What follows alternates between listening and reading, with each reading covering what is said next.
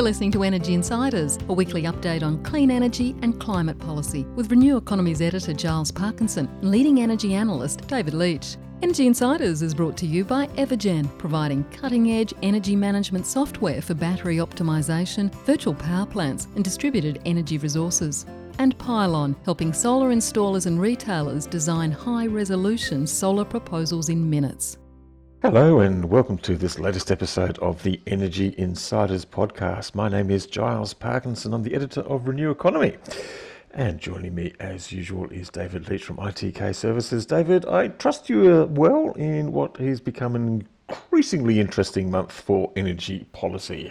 Not just policy, uh, Giles. Depending on whether you're a consumer or a producer, uh, you, will either see uh, this minimum demand in Queensland and midday negative prices as either good news or the end of some uh, a period where you were finally making some money. That is for producers. Uh, so there we go. Absolutely, yes, and an ongoing, continuing challenge for the um, aging coal fleets in the uh, in the remaining states. So, um, interestingly enough, now look, of course, we've had over the past two weeks some sort of reasonably sort of landmark events. We'll get to some of the energy minister stuff later on, um, and um, what we can expect this week with uh, in um, uh, in terms of sort of new policy initiatives, but. Um, about 10 days ago, we saw the House of Representatives, uh, or nearly two weeks ago now, saw the House of Representatives, representatives um, pass Labor's climate bill into law. Well, they voted for it and it will go to the Senate where it sort of um, more or less be rubber stamped. Um,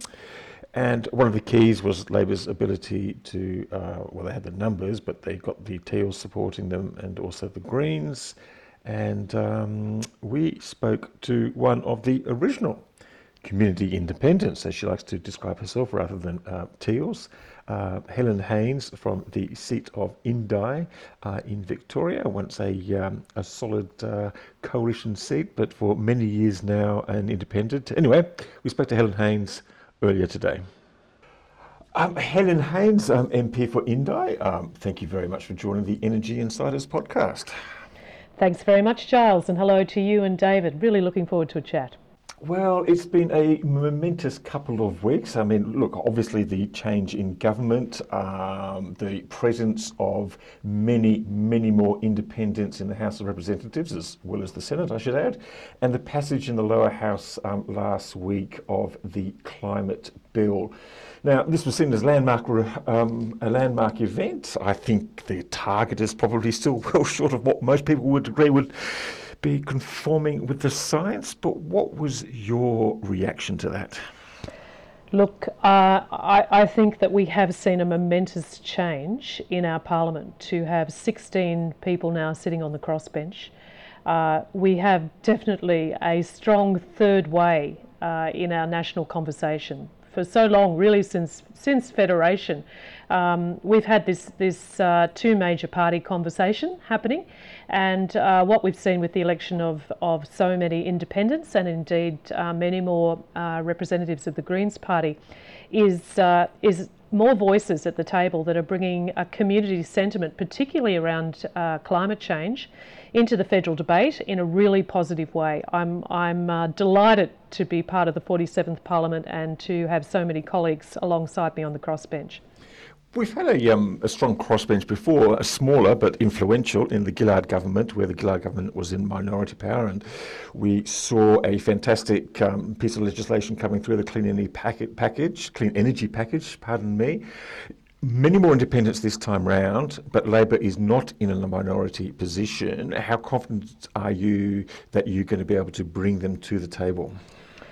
Look, I think uh, we saw really good evidence in the debate on, on the government's Climate Act bill. Uh, we saw crossbenchers coming to the energy minister, coming to speak to Mr. Bowen, and then being successful in the House in moving amendments and having them uh, having them uh, taken up. In my own case, I went to see Minister Bowen, uh, talked about rural and regional Australia. I had four amendments that I wished to put to him, and uh, the government voted in favour of those amendments, as did all the crossbench, and I successfully amended the Climate Act. Um, I think that's an indicator that we have an environment where there's the possibility to have significant influence without holding the balance of power. Yeah, that's fantastic. Did you ever get to meet um, Angus Taylor, his predecessor? I met um, Minister Taylor many, many times. Um, I've made it my business uh, to be very clear with the people I represent that irrespective of who is in government that I'll go in in good faith and work to improve public policy and represent uh, the constituents of Indi. So I went to Minister Taylor many times particularly to speak about the work that's happening uh, here in, in my electorate on community energy and to put forward really strong policy positions around how we can uh, scale up community energy. So, yeah, I met with him many times and I plan to continue to meet uh, with Minister Bowen uh, often throughout this 47th Parliament because um, the people of Indi, rural and regional Australians in this electorate, really want uh, sensible, practical, effective action on climate because we're right at the forefront of it here. This yeah. is an agricultural community. This is a community that got smashed in the Black Summer bushfires. Uh, this is a community that's affected by uh, by flood and uh, by significant change in weather patterns. So we want action on climate change, and we want to actually share in the prosperity and real opportunity that comes with smart transition uh, to to new forms of energy. Mm. I'd like to come back to the um, uh, community side of things, which I personally find very interesting. But uh, just carrying on in the national perspective, uh, one of the comments about the 43% is that it's just a target, you know, and, and doesn't, uh, and there are a lot of targets out there, and it comes down to what actions we, we all take to achieve the target. And I guess it was also very encouraging from a national perspective what we saw, which I'm sure Giles and I will talk about a little bit more about the putting the uh, emissions reduction into the national electricity objective. But as far as federal parliament goes, I think the next item on the agenda, according to what Chris Bowen said on the Insiders program on Sunday, is the safeguards mechanism target paper. Uh, do you have any indications about that, or how are you thinking about that?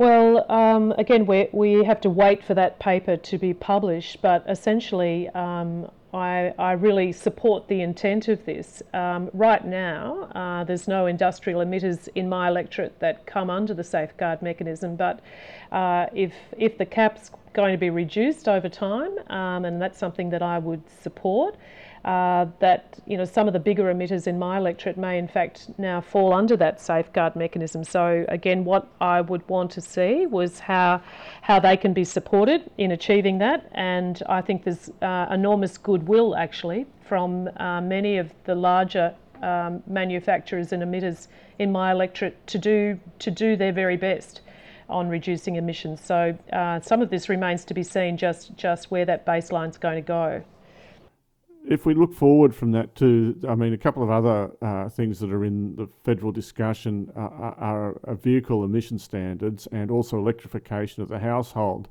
Now, um, maybe because I, am interested in electrification of vehicle, not and um, emission standards on, on, on, on fossil fuel emissions from vehicles, petrol vehicles. What, what do you think this parliament can act, is likely to see in terms of any action on that front? Well, um, David and Giles, you mentioned before, of course, uh, well known that the government's target, and, and, and I'm happy that it's a floor, not a ceiling, is 43%, and that's well under what, what our scientists are telling us we, we need to achieve.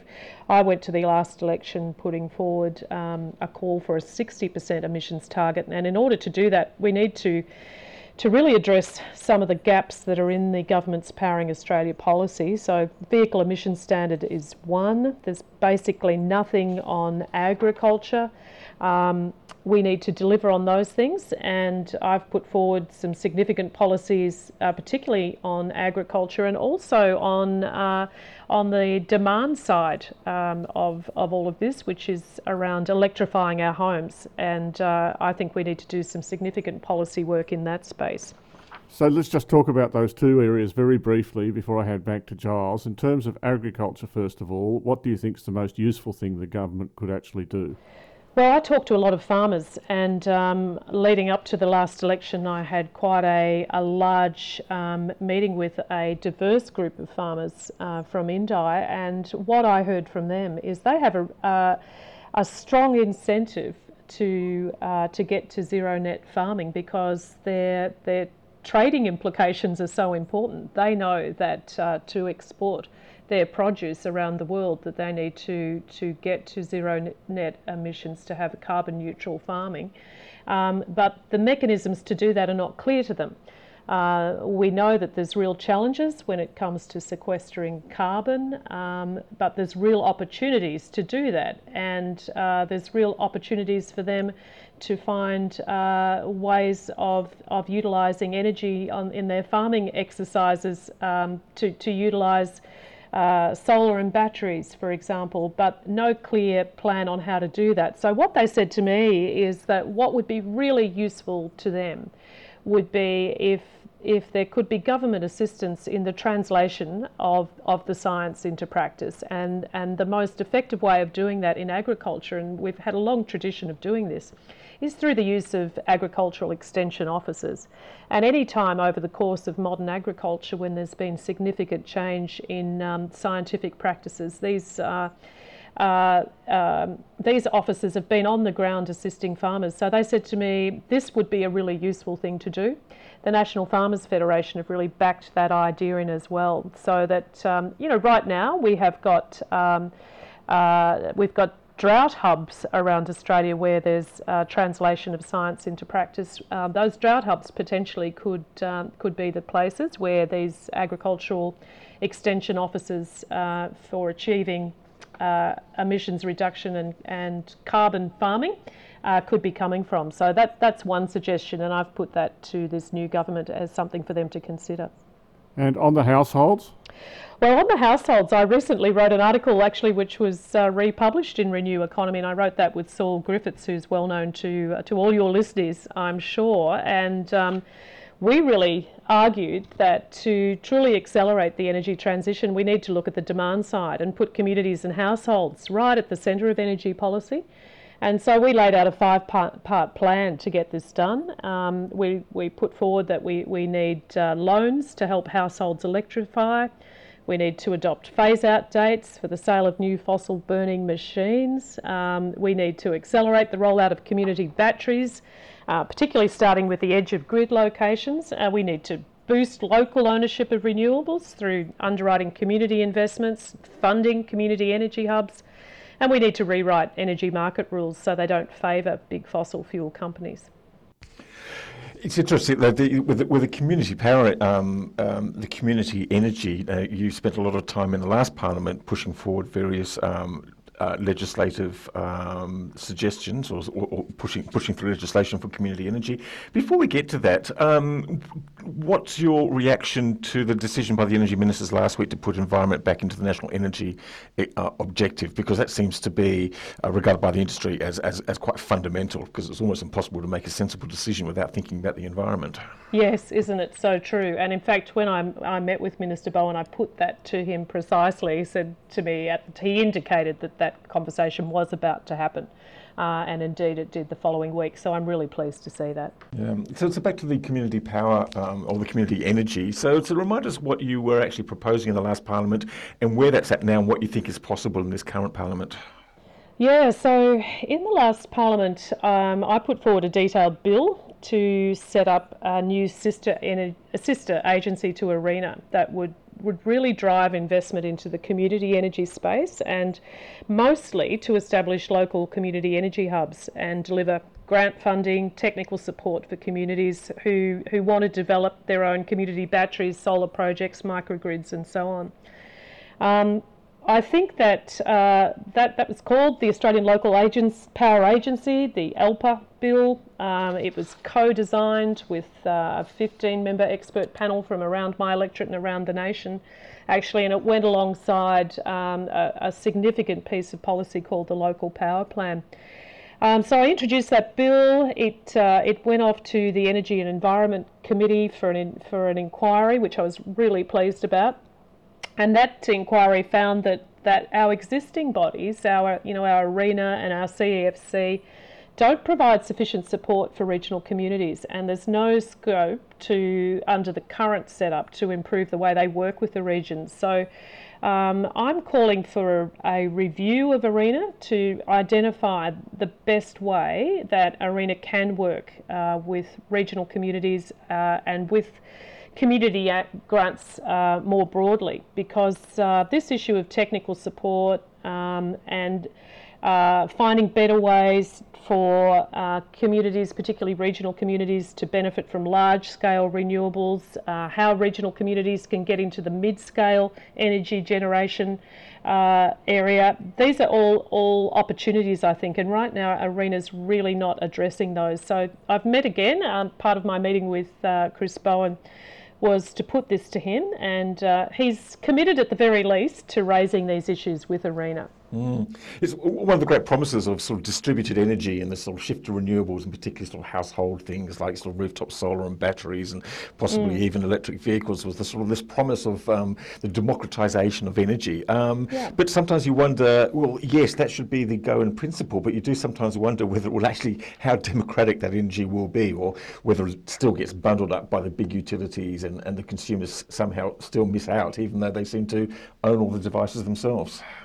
Yeah, well, I, I, think I think we will miss out unless we're really um, intentional about making sure that we do democratise energy, and we're at a point in our in our history where we can do that, and there's some clear policy levers that can be pulled to enable it, and that that was exactly uh, what my bill was about. Um, I think it, even on the most most practical level, you know, we have communities right now that are, are situated on the edge of the grid uh, in my in my area, um, a, a, small town called Corryong, right up in the Upper Murray, um, in the Towong Shire, was absolutely um, cut off from power for several weeks during during the Black Summer bushfires. Found itself so vulnerable that you know the hospital had to be evacuated uh, because there was no power. The the essential services couldn't run. Um, the on a good day, when we're not in a uh, in a bushfire situation, they have regular brownouts. The the energy is so unreliable. Likewise, down the other end of my electorate, a small town called Euroa, similar problem. Um, the the local IGA has has two diesel generators in his parking lot in order to keep the refrigerators running. Now, now this is modern Australia and this is Victoria. You know, we're, we're not talking really, really remote places. No, we're not. There has to be a smarter solution than two diesel generators in the car park. Doesn't there? Doesn't there? So, you know, these are the kind of things that, that uh, community energy can provide some solutions to. So, for example, uh, this issue of energy security uh, during catastrophe uh, up in, up in uh, Corryong. Uh, there's work going on right now to put solar on um, public public buildings to create a microgrid and to, and to establish a community energy that would enable that little community to be islandable in an emergency. But but at the same time, the, the potential for community batteries in these edge of grid communities means that we, we maybe have the capacity to to solve that uh, that brownout problem that, that we face on a regular basis. So uh, you know, I noticed that uh, uh, FoxCharge has a has a, a high speed charger in Euroa, but basically it's very hard to get electric vehicle charging in your electorate, yep. from what I found. Uh, um, Just one interruption, David. Make that Charge Fox. Charge Fox. Excuse me. Excuse yes. me carrying too much around in the small brain. Um, uh, uh, but I wanted to just ask I mean, it interests me that you uh, represent a, a largely semi rural electorate, and yet the attitude is so different. Uh, that you have to, you know, typical National Party electorates uh, in other states. I, I, just wondered if you could just talk about that just, just for a second. Why, why, why it is that uh, you know, the, the um, people will vote for an independent in your rural electorate, but not for, but vote so strongly for a national party in electorates, you know, like in Western New South Wales and, and, and Queensland and the like. Well, they, they had one to vote for to start with. Um, I, I think that the uh, I think that the electorate of Indi uh, is actually not so different to many other rural and regional places, to be honest. Um, but given a choice, the people of Indi were able to choose an independent, firstly with Cathy McGowan in 2013 and then, then with me in 2019, because we, we were there, we put forward sensible policies based on what we heard people asking for. I think rural and regional Australians have been undersold for a long, long time when it comes to their um, desire to be engaged in national debate on a transition to renewable energy. I think it's really telling that uh, during that last parliamentary sitting, when I put forward really sensible amendments to the Climate Act that positioned rural and regional Australia right at the centre of that, that made sure that rural and regional Australia would be uh, considered by the Climate Change Authority when it came to advice to the Minister that would make sure that rural and regional Australia truly saw benefits, um, economic, employment benefits, uh, that there would be expertise on the Climate Change Authority from rural and regional Australia, that the National Party, it just beggars belief, the National Party voted against that. Now, if I was uh, a, a, person in, in those rural electorates represented by uh, a, member of the National Party, and, and I saw that they voted against an amendment that positioned me and my communities at the centre of climate action, then I tell you what, I'd be banging on my MP's door and demanding an explanation. So I think they're in serious trouble uh, if, a, if a sensible independent with good policies based on community concern challenge them at the next election. So it's interesting because I think social license and regional acceptance of the transition is an, a very big national issue because most of the variable renewable energy is going to be based in a few regional electorates. Uh, so that's that's that's not something we're going to solve in this conversation. But I wanted to move on to another topic of straight politics just briefly, which is you'll have to indulge me, listeners, uh, uh, which is that you know we, you've already referred to the group of independents in Parliament almost as if they are a, a party, and yet all the Teals are so uh, strong on their own individual independence. And yet, it seems to me that Parliament is about gathering the numbers and working as a group. And I'm, I'm sure you, you independents have had meetings and talks and things. And I'm just wondering if you have anything to say about how you think this will develop over time.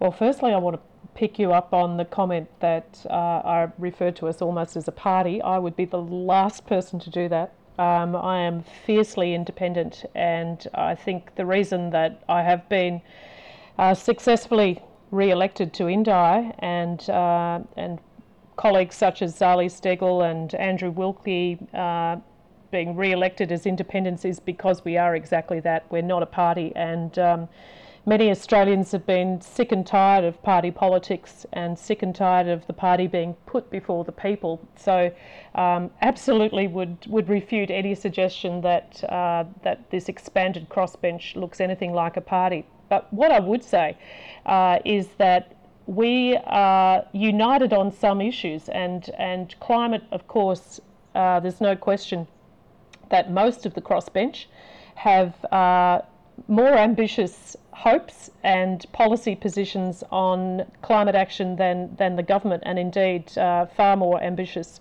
than the opposition. So there'll be elements that that we are, are united on, uh, but we'll have different approaches. So for me, my focus is always on on putting a lens over any policy, actually whether it's climate or health or education, anything actually, putting that rural and regional lens on it and saying what does this mean to a rural and regional electorate such as mine? Um, is this sound ethical policy? Is this good governance? Is is this a policy that will solve the problem that we have in front of us? Now that will look a bit different if you're, you know, if you're the member for Kooyong or the member for Wentworth, or indeed if you're a Western Australian independent uh, in uh, in the seat of Curtin.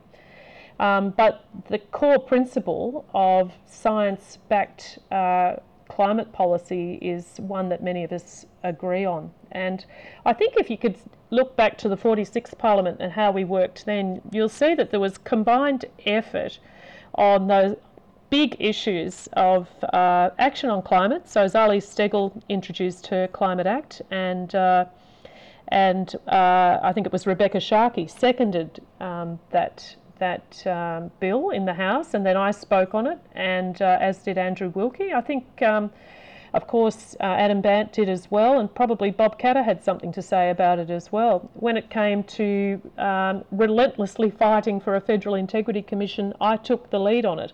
Um, Zali Steggall seconded my bill in the House. Uh, each member of the crossbench spoke strongly in support of it when it came to the to the very dying days of the 46th Parliament back in uh, November 21, when I called for a suspension in the House, and um, we had a vote on debating my bill. We saw all of the crossbench and indeed the opposition supporting me on that, and indeed uh, one member of the coalition, the member for Bass, crossing the floor to support that. So you know we we work collaboratively when it makes sense to do so, um, but but there's plenty of policies that we'd we'd have quite different views on. I think. I'll hand back to Giles, and we should probably go back to community en- energy because I'm interested in microgrids. But I would just uh, close the, uh, with the observation that it's great that the independents have all these positions, and don't get me wrong, I support many of them. Mm. But you have to wait for a majority uh, party to actually lead and actually put the policies, like whether it's an integrity commission or or the climate change legislation you have to have a government. You know, you have to form government. And if you're constantly going to be only representing yourself and your electorate, you're never actually going to be a government. But that I, I, I, I there's no need to respond to that. That's just my own opinion expressed well, on this. Well, I, feel like I should respond though because I, I think. Um, I think that's a rather um, reductionist view of, of representation and, and parliamentary influence you know what, what we what we see transpire in terms of, of look there's no question a government a government comes in and sets their agenda. Um, but that agenda is based usually on uh, a whole lot of issues that have have emerged uh, through the through the preceding period of time and over an election campaign what, a, what an independent does uh, is bring forward issues that, that that particular electorate they're representing hold up as most important and significant, and there'll be alignment um, often with what uh, what the government's trying to do. Uh, and there's real opportunity to work with government, either directly uh, with the minister or through parliamentary committees, uh, through debate on the floor and uh, through through various other parliamentary tools to to influence what's going on. And, and I would argue. Um, when it comes to those two huge issues that we, we uh, battled out in the 46th Parliament, climate and integrity, that it was the work of the crossbench um, that now sees us in a position in the 47th Parliament where a climate act has just gone through the House of Representatives and indeed we'll soon see an integrity bill coming to the House of Representatives as well. So I think influence goes beyond having the numbers on the floor. Good stuff. Um, I've got some questions about community energy, but I do just want to pursue just um, the, sort of the broader, the, the, the, bigger picture first. I mean, you talked about the, the, desire to have a much higher emissions target by 2030. The site says probably between 60 and 70 percent. You're talking about 60 percent. I think the Greens would want 75 percent. In yeah. reality, what chance do you think there is of actually sort of making that happen in this session of Parliament? Um, Labor has said it doesn't want to move, but it may find itself forced to. Well, I think um, we have to see what, what the government puts forward as uh, as projects to make this happen. And um, you know, as I mentioned before, we we haven't seen clear policy yet. Uh, from the federal government when it comes to vehicle emission standards. As I said, we haven't seen anything on uh, on agriculture. Um, I think that there's there's real opportunity for them to do better on this. Uh, we haven't seen strong policy on household electrification. Um, we've seen nothing on accelerating renewables into community and public facilities, and, and, and, and my particular area of really strong interest, there's no clear incentivisation of community owned um, generation. So there's lots of opportunities there for the government to develop policies that would uh, very sensibly exceed the 43% target. Just very briefly, Clive, I do have a question about um, community energy in Yackandandah. Um, just the Greens are opposing or want to oppose any new coal and gas projects. Um, do you have a very, do you have a view on that one, or, or are you waiting to see? Well, here in uh, here in Indi, we don't have any gas or coal generation. So what people talk to me about is taking the opportunities provided by renewables. Um, they talk to me about the issues they face with energy insecurity. They talk about the instability on the power in the power grid that I've mentioned before, um, and they really want to see us profit and benefit from a transition to renewables. So I want to see measures that make renewable power more affordable, more reliable for my community, and coal and gas projects simply don't achieve that. You, you, mentioned Corryong and Euroa as having issues in the recent sort of weather events, but um, one mm. community that, by their own choice, um, quite a while ago set out to become 100% renewables, and that's Yackandandah in your electorate. So give us an update of where they're at at the moment. Oh, well, Yackandandah, extraordinary community that uh, set themselves their own goal to be totally renewable by 2022. Now, they're not quite there, but by golly, they're close. And this is a community that not only set about to uh, to educate themselves um, around what it means to transition to renewable energy sources. They set about uh, uh, doing the business of it by um, having uh, purchase plans for putting solar on, on rooftops, in household rooftops. Uh, they set about uh, establishing a body that could fund uh, putting solar on on um, public buildings such as the Yackandandah Hospital, such as uh, the big jail, um, jail, former jail building over in Beechworth. They've put together a microgrid project and they've fundraised to set up uh, their very first community battery. So they're a little community that uh, that punches way above its weight. They've also established a community energy retailer, Indigo Power, and they're working collaboratively on a major uh, research and feasibility project called Project Edge, which is looking at uh, energy sharing across communities more broadly. They're working with uh, Corryong, that little town up in uh, in uh, the Upper Murray, and uh, they're doing extraordinary work. If, if anyone who's listening is not familiar with uh, totally re- renewable Yackandandah or Try, just Google it and jump on the website and have a look at this amazing community. And I'm just wondering about the issue with social license because that's coming up as well, particularly in rural areas where sort of a network's been planned. I, don't, I can't actually think off the top of my head if there's a transmission network sort of coming to a to a region near you. Um, how do we manage such issues when there are sort of big solar projects or big wind projects or um, or the transmissions um, infrastructure? Yeah, look, it's a really important question because, again, if you're a rural and regional Australian, the, it's, uh, it's highly likely that there will be some kind of uh, renewable energy enterprise happening either in your backyard or close to it.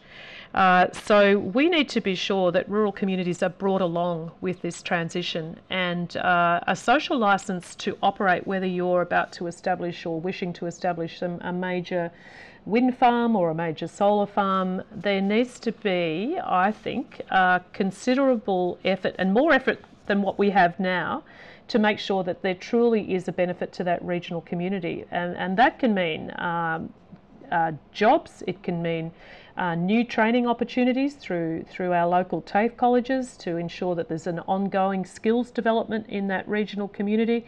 It can mean uh, providing the opportunity to, to literally share in the profits of, uh, of that are being generated through through that enterprise. And you know, I think we could look to places like Germany, where 30% of all renewable energy projects are, are owned by farmers. Um, I'd like to see similar situations here in Australia, whereby the profits truly do flow into regional communities, and we see uh, the regions develop sustainably, but with the, the infrastructure and the, uh, and the resources that we've longed for for so long. So something like uh, the, the Rewiring the Nation Fund, for example, you know, this is a, a huge policy in the government's package. Uh, you know, they're aiming to get 37 million tonnes or tonnes of the 88 million um, by 2030, and it's a 20 billion dollar fund that uh, I'd like to see um, some of that uh, fund being used on, on things that can truly benefit the people most affected. Uh, likewise, I'd like to see that fund uh, utilised, uh, some of it carved off to assist with household electrification.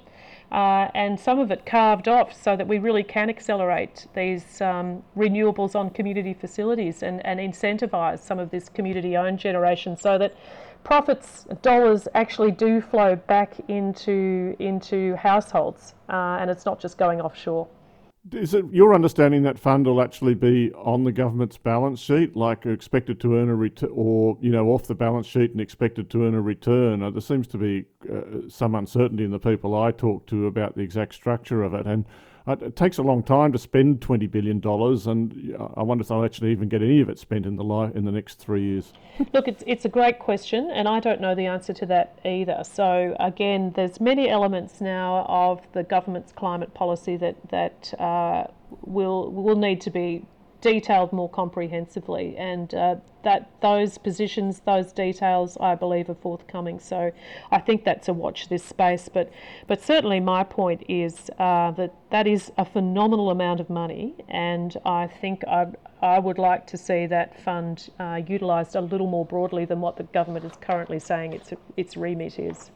And, and, Giles was asking about transmission. I too can't remember when he, whether any of the um, uh, transmission upgrades are going to go through uh, your electorate. But uh, one of the big issues about social licence that I hear about is that landowners impacted by transmission don't feel that they get as good a negotiating position as, say, wind farm uh, farms locations where it's kind of more independent.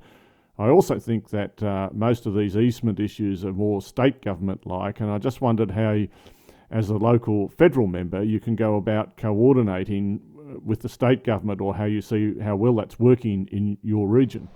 Look, um, we're not directly affected, uh, like, say, for example, the Mallee is right now, um, and there's also significant impact uh, in the in the Snowy Mountains area. And, and I spoke to the minister uh, the other day about this exact issue. There seems to be, I mean, I, I got a, a very strong uh, sense from the minister that he is very mindful um, around the importance of local communities truly having some meaningful say in this.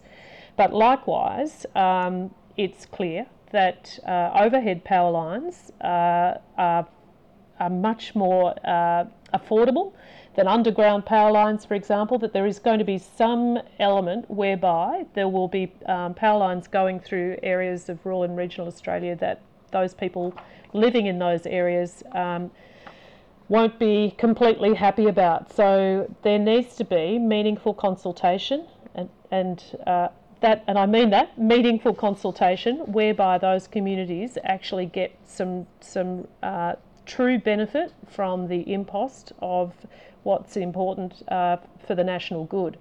I think regional communities absolutely understand um, the importance of transitioning to renewables. They absolutely understand that we need the poles and wires to distribute that renewable energy from a much more diverse um, uh, footprint than, than the old, uh, more centralised coal-fired power stations. So, you know, people understand this.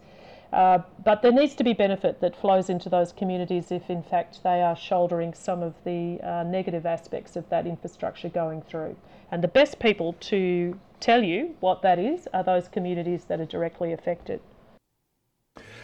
Well, Helen Haines, look, thank you very much for joining the Energy Insiders podcast. I think we've probably run out of time um, now. And look, fascinating to hear your perspective. Um, fantastic initiatives on community power. And um, may we hope and expect that um, we'll have even more independence into Parliament in the, in, in, in the next session because it's uh, it's such a welcome uh, it's such a welcome relief. Well, yeah, I very much enjoyed it. Thank you. Thanks so much, Giles and David, and uh, really enjoyed having a chat to you too. And and yes, uh, let's let's watch watch the rise of the independent movement across Australia with uh, with uh, great delight. I think. Thank you so much. And that was Helen Haines, the M- independent MP for Indi. Um, David, um, interesting stuff. Uh, it certainly does change the nature of politics, I think, having 16 on the crossbench, he points out. It's um, more than I was thinking at the time, but um, if you include some of the old stagers like Bob Katter and um, Andrew Wilkie, of course, um, plus a, a, a bigger Greens bench and a lot of independents. Yes, uh, indeed. And I think the debate about the, the value of independence will go on. There's no doubt that uh, it's great to have uh, electorate's been represented with people who put their electorate first, second, and third. That's wonderful. Uh, I also think myself that there is a role for parties and agendas, and someone has to actually uh, get the votes to get the actual things through. Now, let's talk, uh, Giles. Yeah, I'm just going to take you. I mean, I, I, look. I mean, I don't think we, we how, many people got in, the, in Parliament. There's over 150, 151 or something like that. I don't think we're going to have 150 independents, so there will be parties. But I actually quite enjoy seeing as many independents as we can, um, mainly because the quality of independents that we've seen so far have actually been really good, really strong, and I quite like that dynamic and, and, and what it presents. But um, anyway, I agree with that, on. Giles. But let's get back to Energy Insiders. Uh, um, uh, this week, uh, we, nevertheless, we're on politics and what comes from the politics. So we've had the 43% uh, target, and as uh, Ms. Haines said, uh, you know, there was nothing really in the way of policy for agriculture in there. there's nothing yet in the way of policy for vehicles, which are about the second or third biggest sort of emissions. Uh, but we are going to get some policy on the big emitters uh, on the safeguard scheme. Now, there's a lot of things to be thought about in regard to that. Uh, in particular, I think the the um, uh, coming events, the, the sort of shadows that are casting themselves, suggest that uh, the Labor Party is debating, uh, look, uh, how to, how to get new gas projects in. That, you know, in theory, they shouldn't get in at all uh, in some ways, but guess what? West Australia is what delivered Labor the election, and West Australia wants to do some new gas projects. Uh, I, am prepared to bet you two bob in the old currency, Giles, that we uh, find a way, that Labor finds a way to get them in.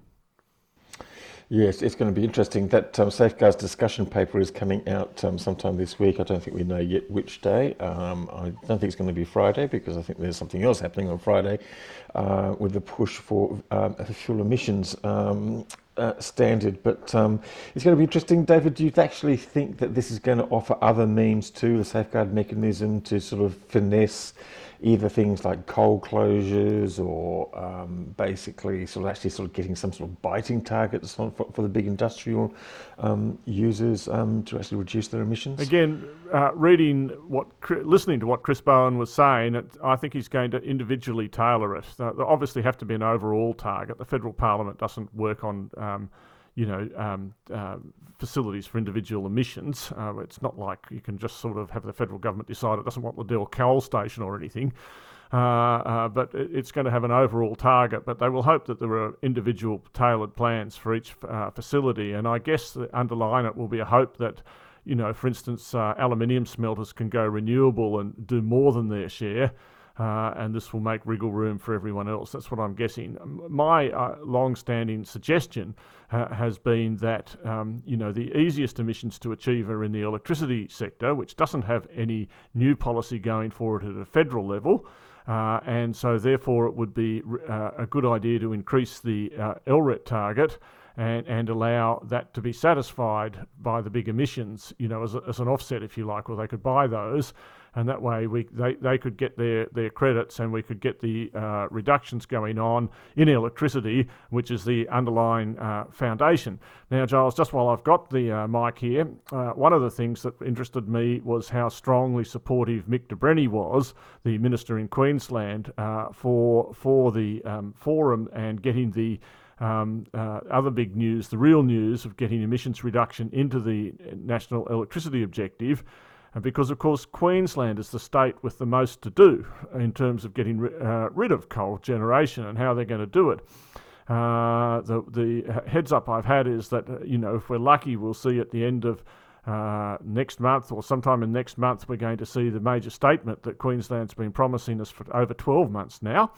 Uh, and I, I, guess in, in many ways that holds the key uh, to what's going to happen because New South Wales's path is set, Victoria's path is set, South Australia's path is set, Tasmania's path is set. It's Queensland that we look to. It's um, very interesting too. Yes. Um, just while we're on this, sort of the ministers' meeting from last week, the decisions made about the um, capacity mechanism, the decision to effectively sideline ESB, uh, resting control um, back in putting it back into the ministerial um, departments and things like that. Clearly, the ministers weren't happening, weren't happy with what the ESB had produced over the last couple of years, and the fact that even after the disappearance of Angus Taylor, they kind of still sort of dug their heels in, didn't really budge much at all. Um, many people in the clean energy industry seem to be quite happy with that. Well, you know, there was even a lack of support, as you pointed out, uh, from most of the major coal generators. I mean, we're having all of the big gentailers are having to think very hard about what they're doing and why they're doing it going forward. Um, as we heard from Mark Collette right at the beginning of the year, everyone has taken the ISP on board. You know, I'd like to see a minister for getting the ISP implemented. That's what I'd like to see. Uh, mm. and and and, or, and someone an executive. But you know there are problems with having uh, the states just decide all this for themselves and having bureaucrats decide it without clear policy. You know we we, we um, uh, and we, look, I like the way that New South Wales is doing it in, in a lot of ways, which is just inviting tenders for new uh, firming power, uh, a certain amount. It might be the right amount, it might be the wrong amount, uh, adjusting it on the way. And if all the other states did that, uh, uh, then the coal generation would go away all by itself. We don't want the coal generation. We don't want everyone to do an Eraring and close instantly. Uh, that is bad too we have to bear the cost of supporting the existing generation while we build the new one. So the most important task is to build the new one as fast as possible. We don't have enough policy for that, either in the variable side or the firming side. So we need policies there first up, either from the states or from federal government, preferably federal. And then, secondly, uh, we need to do what we have to do to keep the coal generation around just long enough uh, for the new stuff to be built and not one day longer and then piss it off. well said. I couldn't say anything better than that. Um, it's going to be interesting. Uh, we're just into results season, so we had Energy Australia last week, which was um, just basically sort of confirmed the disaster that was Yallourn and Mount Piper, particularly in the context of high wholesale prices. Um, had breakdowns. Mount Piper couldn't get enough coal, so they basically had to go on market, and that basically blew their profit up. Uh, and they also had sort of like a notional loss on the value of sort of contracts as well, which sort of made things look much worse. We're seeing Origin on Thursday, I think it is. I think we're seeing AGL on Friday. Um, fascinating to see what they come up with. We won't predict it anything, but David, um, one of your big bugbears, one of my big bugbears, the lack of fuel emission standards, is going to be on the agenda of a an energy um, electric vehicle summit in Canberra on Friday. And this one has been sort of organised by uh, Mike Cannon-Brookes and his new foundation, backing of Saul Griffith. He's got inc- stellar lineup of energy ministers. I mean, they just met in Canberra a week ago and they're all going to be back here, or at least some of them are going to be back there physically, others in um, sort of virtual mode, um, to speak about fuel emission standards. But um, it is long past time that we had them. It absolutely is, and uh, nice aggressive ones we want too. And it was great to see the financial reviews even feeling the pressure in their editorials. They were complaining that Mike Cannon-Brookes has been criticising their editorials. Well, guess what? Uh, Mike Cannon-Brookes isn't the only one. You know, it's not for me to really run the Financial Review down, a newspaper I've read for many, many years, but I feel that for a decade they've been two years or three years behind the pace of what's really needed in climate change. And it's uh, time for them to catch up. And even now, they're still saying that the road to decarbonisation runs through the gas fields. And I really wonder whether they've actually done the analysis to actually work that out. But anyhow. Well, goodness knows. Um, we'll find out soon enough. Um, David, um, that's a nice long um, podcast for this week. Um, it was great having Helen Haines from Indi um, on the podcast. thank you for your contribution. It Should be fascinating this week to see what we see from the safeguard mechanism plus more results. Origin and AGL. I'll point out as well that Genex is under a share suspension. Um, so we might see some news about the Scott Farquhar and Kim Jackson bid for that company, whether it gets increased or withdrawn. Um, it should be interesting to see. And uh, we'll be back again. And of course, with the EV Summit at And our sponsors, week, so Giles. Yes, I was about to. Oh, sorry. Sponsors, but I, I, I, like to get a word in for them too. That's my own personal word. Oh, there you go. Well, thank you very much, David. Uh, yes, Pardon and Evergen, who have been with us um, a long time, and we thank them for their ongoing support. It's uh, absolutely fantastic. So, um, and thanks everyone to the listeners out there. Um, I think um, did I mention that last week? I think almost seventy thousand downloads in the last month, which is um, pretty exciting for a niche, um, but incredibly important weekly podcast. We'll be back again this time next week. Bye for now.